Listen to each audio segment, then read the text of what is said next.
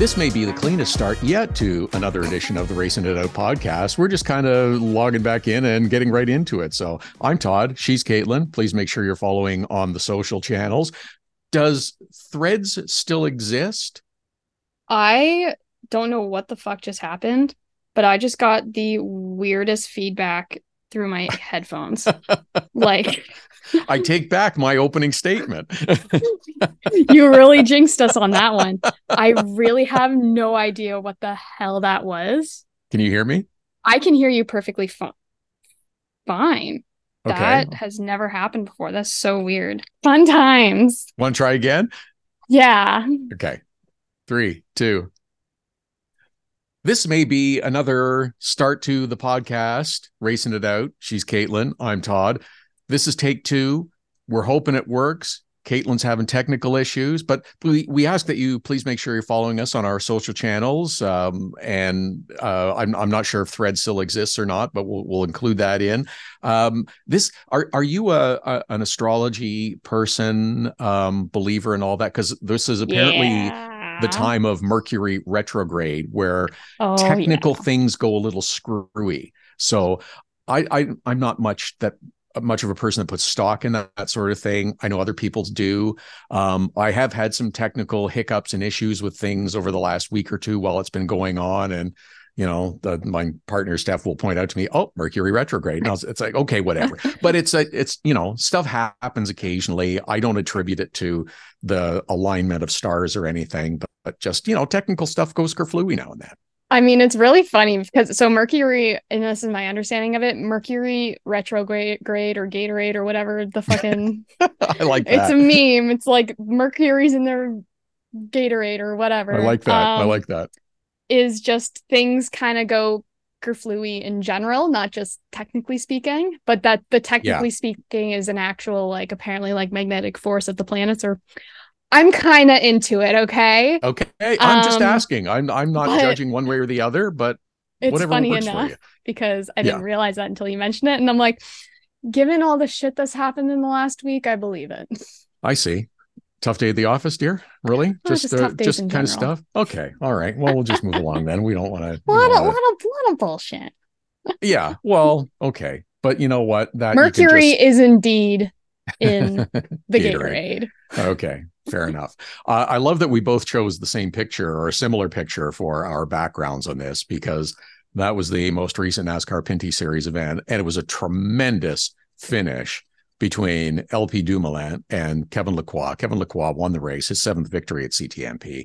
And if Caitlin moves over to that side, you can see how he celebrated at the start-finish line, which was fantastic. I really love. I didn't see it live at the time, and I didn't know he had done it. I didn't see it live either. But we've talked before a few times, but Kevin has a really good sense of humor, and this is certainly demonstrating it out there doing the Homer donuts. Yeah, it was funny too, because I was talking to him after the race, and he's like, I'm just out here having fun at this point. We're not going for a championship.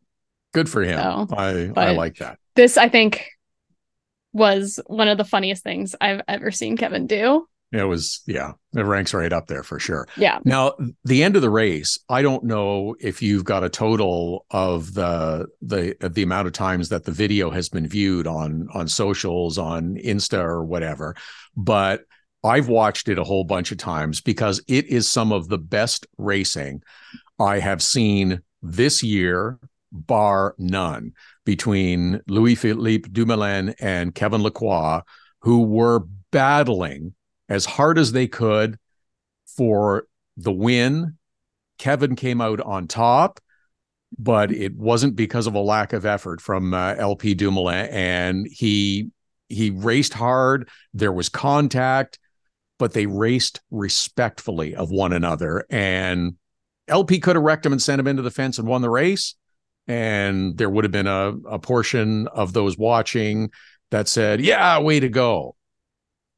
He didn't.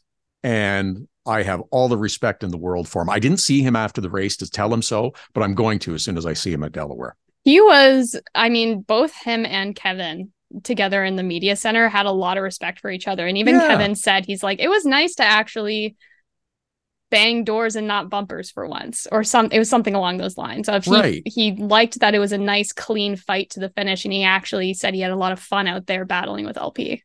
That's exactly it. It's fun, it's hard, but it is not bumper cars, demolition derby, put someone into the fence, as has been witnessed so many times at CTMP, whether it be in trucks or whatever, or well, so many other tracks. But that's where that stupidity started, is that the first truck race where, oh, look at that, sent him into the fence for the win. And so many immediately said, that's great. No, that's horseshit. That's not great racing. That's wrecking somebody to win.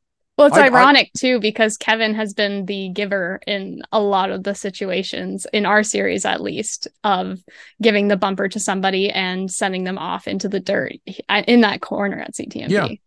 Yeah. And maybe it's a reset that's required across everyone and for everyone in every series. But that kind of stuff shouldn't be tolerated. Like, you should not be able to wreck someone on the last lap or coming out of the last corner and stuff, and be able to collect the win and get your photos taken and videos taken with the trophy and be recorded as the winner. No, that should be stopped. So I have a question then. Sure. At what point? So say you do a bump that like LP did, and then the driver that's leading just loses control. Mm-hmm. You know, I'm assuming that's completely separate from... and you're right, because LP and Kevin did have contact. They did bump into each other. LP certainly initiated because he was the driver running second.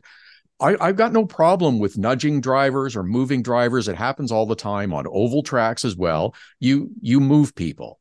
Mm-hmm. It's a difference between knocking someone out of the way, especially if you send them off track and into a wall spinning, or whatever. Yeah, that's garbage. I got no time for that. So I'd like to see a more focus and attention put on racing and doing it the way it should be done. So I don't know what's going to happen. I think that's an off-season discussion that has to take place. And it's, NASCAR, local short tracks and stuff. It's mostly a stock car thing because Indy cars or whatever, you don't normally nerf someone out of the way to get a victory. There's contact, but it's a different sort of thing. But I think that's an area where stock cars should focus. Yeah, I mean, I do agree with you. It's like, well, and it goes kind of into this greater question of people that kind of just come to races to see like dirty action like that, especially ovals. It's mm-hmm. I don't like it when NASCAR is like that either. Seeing, and it's one thing when it's like a driver just gets loose and like turns in front of the field. And it happens, especially at like bigger tracks like Daytona and Talladega. It's like, yeah, you're gonna see big wrecks. Sure, but it's no problem. Yeah, I have no problem with hard racing. If there's, you're leaning on each other, that's fine. But it's when it goes the next step to knocking someone out of the way, wrecking guys. It's like, no, that's not racing. I'm fine with good hard racing all the way through the field, but it's when it goes that step behind that it rubs me the wrong way.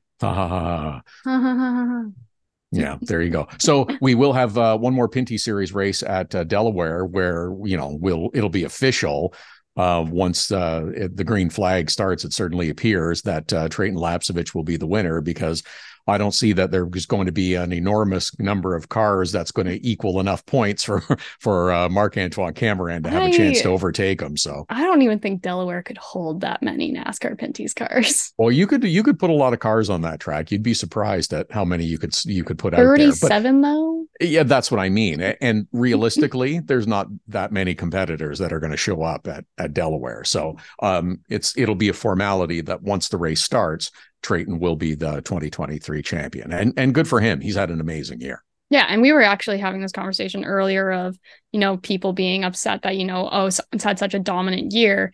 Mm-hmm. In 10 years, people are going to look back and be like, man, that was such a dominant year. Like, he truly deserved that. He never once relinquished the points lead this season. Right. So it was his from the start.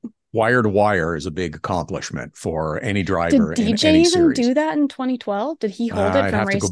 Have to go back and look, but I'm not positive that he did. So yeah, I can't remember stats from every race 10 years ago, but yeah, that was, Todd. If you want to tap dance for a minute, I'll look it up, but that's, but yeah, that's a hard thing to do. And welcome back. This was a bit of brief intermission while Caitlin changed headphone cords, microphone cords, and just about everything else in terms of the technology because of the Mercury Gatorade. So well, that's just how we're going to refer to it from now on. Because... I think probably. It did allow me, though, time to go back and look at DJ Kennington's stats for his 7-win championship year in 2012. He did not lead from wire to wire the way Treyten has this year and will finish as the champion. So there's that one distinction. So, yeah, interesting, though. Interesting. Yeah, I'll have to go back and check through the other seasons of it because I'd be interesting to see in other seasons where there's a little bit of domination. Because, Treyten has dominated. Yeah. He hasn't, like, he's been super consistent in everything else, but, Mark's been right there as well. Mark has had two. Yeah, but Mark has pretty much had a better season in terms of average finish than he did last year in his championship year. It's just Treyten has been outstanding. So, yeah, a little interesting stat from CTMP. Thanks, Bryce. Yeah. Yeah. Shout out to Bryce Turner for the TSN Statmans. That's right. But, that makes sense because he only got 3 wins last year. Yeah, that's right. Wow. So pretty interesting. So yep. And then we'll wrap up at Delaware. Then we'll be into the off season, and Caitlin's ready for off season because she's tired. She's really tired. And I don't know. I kind of have mixed feelings as we get towards the end of the season. That I'm sure you're right. You get to spend a little more time at home and stuff. But even on an off weekend, it's just kind of like I feel I should be going somewhere. I should be doing something because from May through September, on almost every weekend. We are. In fact, me last weekend. Right. So, this past weekend, I worked at Drive Festival at Canadian Tire Motorsport Park. Had a great time. Fantastic event. If you haven't been, by the way. I really need to go. Oh, yeah. It's tremendous. They have some cars there. If you like cars. Did you get in a car? I did. Actually, Jonathan Woolrich took me for a ride in a Revolution race car, which is kind of like an LMP3. Oh, so explain it to me, like how it actually is. It's basically a bunch of people with like NASCARs go to CTMP and you can buy tickets to have them drive you around the track in them. They do ride-alongs for passengers as well. That was how I got set up. It's not a wide open. We have a 10,000 person lineup of people getting in. It's more restricted than that. It's sort of friends and family and stuff. Okay. But you get to see the cars up close, which is outstanding, and they do run them out on track. So you get to see them at speed too, which is really really spectacular. So there was. If you like cars, it is definitely a place to go. Not just new cars, not just old cars, not just exotic cars, but race cars. It's very wide ranging, and they have lots of manufacturer stuff too with EVs and everything. So yeah, it's a really cool event. I was glad to be a part of it. Sign me up for next year. All right, there you go. So yeah, we'll be sure to get you in. So I'm already putting stuff on my plate for 2024. What are you doing? Absolutely, but that's the other part that starts already is everybody's already anticipating and planning out for next year because I've got things that I've been asked to. Okay, can you hold this weekend for next year?